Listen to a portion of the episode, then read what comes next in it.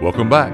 We are glad you have chosen to join us as Pastor Sage continues his message from Ephesians chapter 2, verses 1 through 10, entitled Death to Life.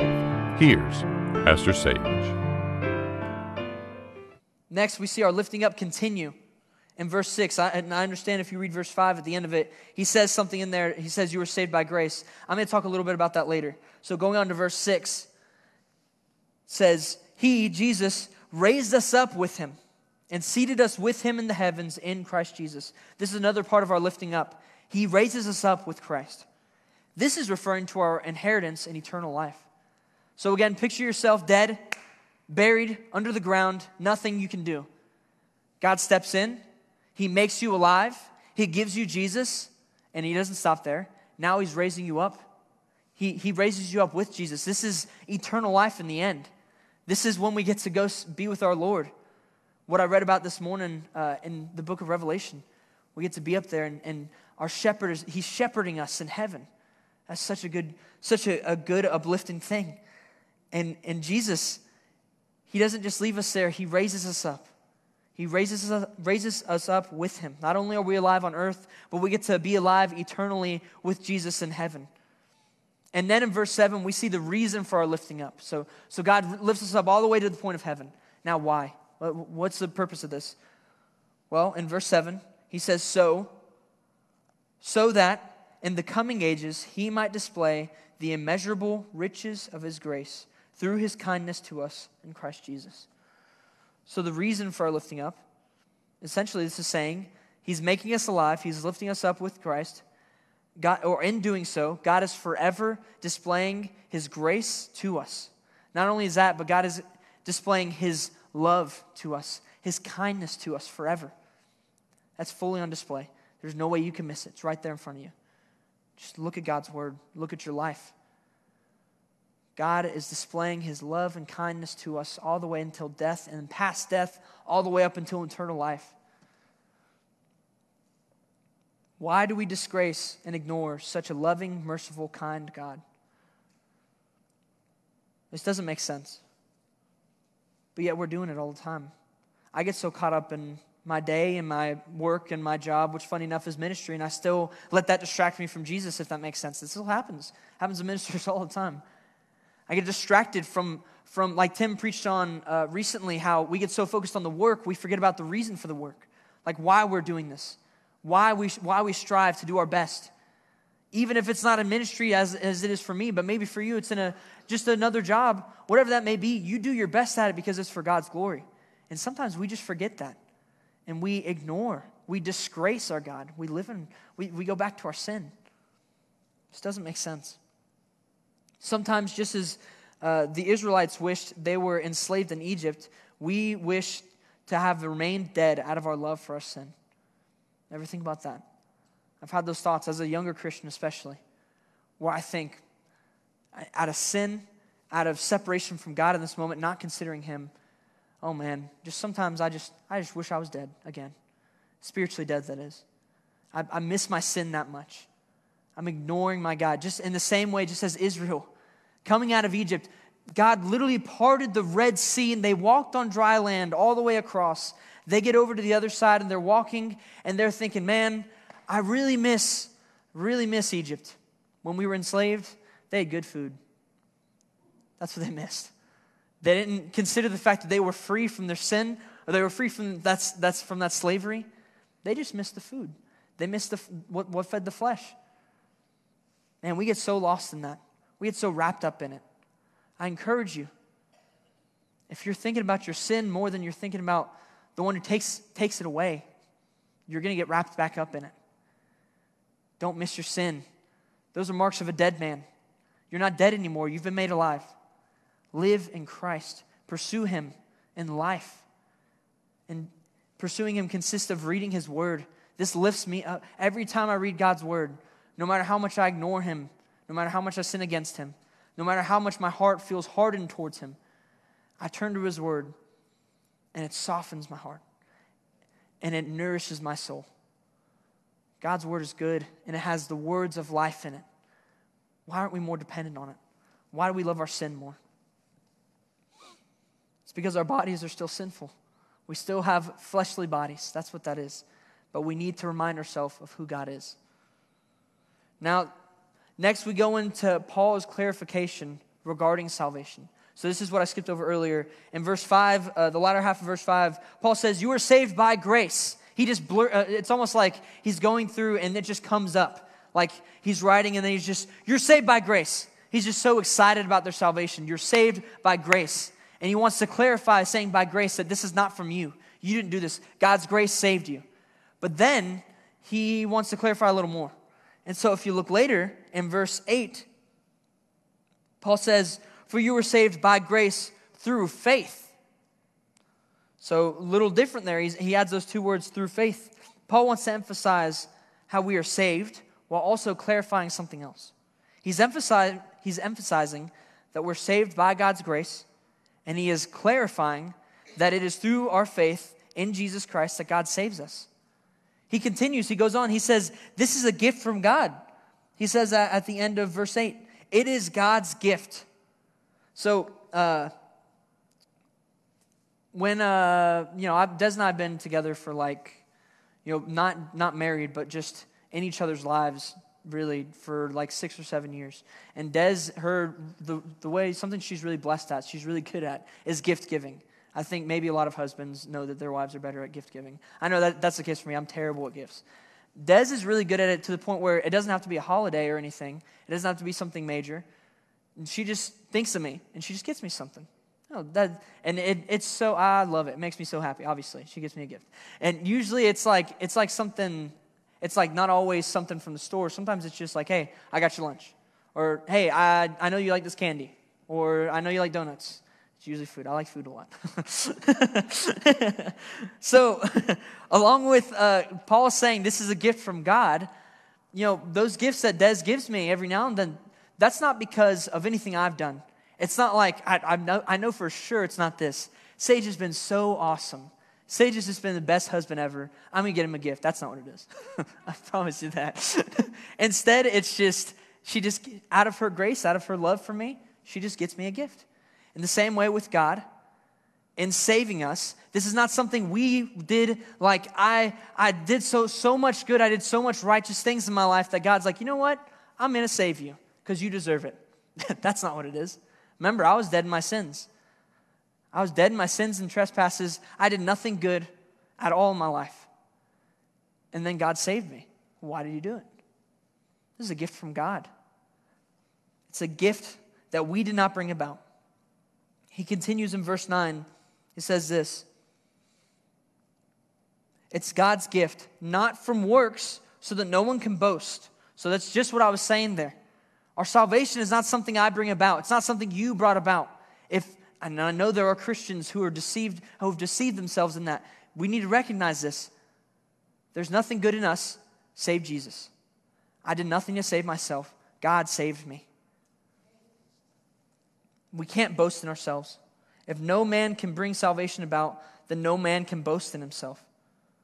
And then, no, Paul clarifies there, we're saved by grace through faith. Because remember, even, and, and I'll say this to someone that wants to give their life to the Lord, I'll say, you need to put your faith in Jesus. You need to put your faith in Jesus. Someone will say, is, was that a, a work? Is that a work? That doesn't make much sense. And this leads a lot of people, in fact, for centuries, it's led a lot of people to butt heads and argue because they don't understand this, this tension between God's will and man's free will. You know, where's the, where's the reconciliation there? Well, Charles Spurgeon, who's an old dead, no, he's dead guy from a while ago, Charles Spurgeon said, so, someone, someone, came to, to, someone came to Spurgeon and they said, uh, Charles, how do you reconcile God's sovereignty and man's free will? And you know what Spurgeon said? He said, Why would I reconcile two friends? And that's the truth of this. It's not that we lean on either side. It's not like we say fully this side or fully this side. Instead, these two things are working together. They're friends in it. And sometimes it's hard for us to understand. And guess what? That's okay. We're not supposed to understand everything. We, we've, you know, going through Ephesians, Paul talks a lot about the subject. We even just talked about it more in our young adult Bible study this past uh, Monday. It was great. It's good conversation. And really, when I really think about it sometimes, it just gives me a headache. You know why? because my tiny mind is finite and God is infinite. Why would he make everything understandable for me? I'm not supposed to get everything. But he still explains it pretty well to us in some in these cases. So, though it is only by God's grace that we are saved, we must put our faith in him to be saved. That's what Paul's saying here. That's, what's, that's, that's how salvation comes about. God saves you, you put your faith in him. Okay, they work together. Now, going to verse 10, which is the last verse. It says, For we are his workmanship, created in Christ Jesus for good works, which God prepared ahead of time for us to do. This is a really, really good verse. We are his workmanship. This means two things. We are not randomly thrown together, but we are, as we talked about in VBS, as we sung about, we're fearfully and wonderfully made. We are his workmanship. You know, when I look at something great that someone built, I don't, I don't look at it and I don't assume it just randomly came like that. You know, you can tell. You can tell. That has been fine tuned to be as it is. Well, God has created us, He's fine tuned us. God created us fearfully and wonderfully. And then the second thing that means is God's handiwork is in every stitch of our lives. God's handiwork is all over. You can see it. We can see just in the complexity of creation as you go about. If you ever study the human mind, it doesn't make sense some of the things that the human mind can do and how powerful it is. That is God's creation, that is His handiwork. Des and I just got back recently from a trip to North Carolina. I love North Carolina because I love the mountains. You know, you want to see you want to see God's glory on display in creation. You just go look at some go look at the mountains. They're beautiful. And it just it makes you it puts things into perspective because I look at them and, I, and I'm looking up and I just think, man, I'm so small.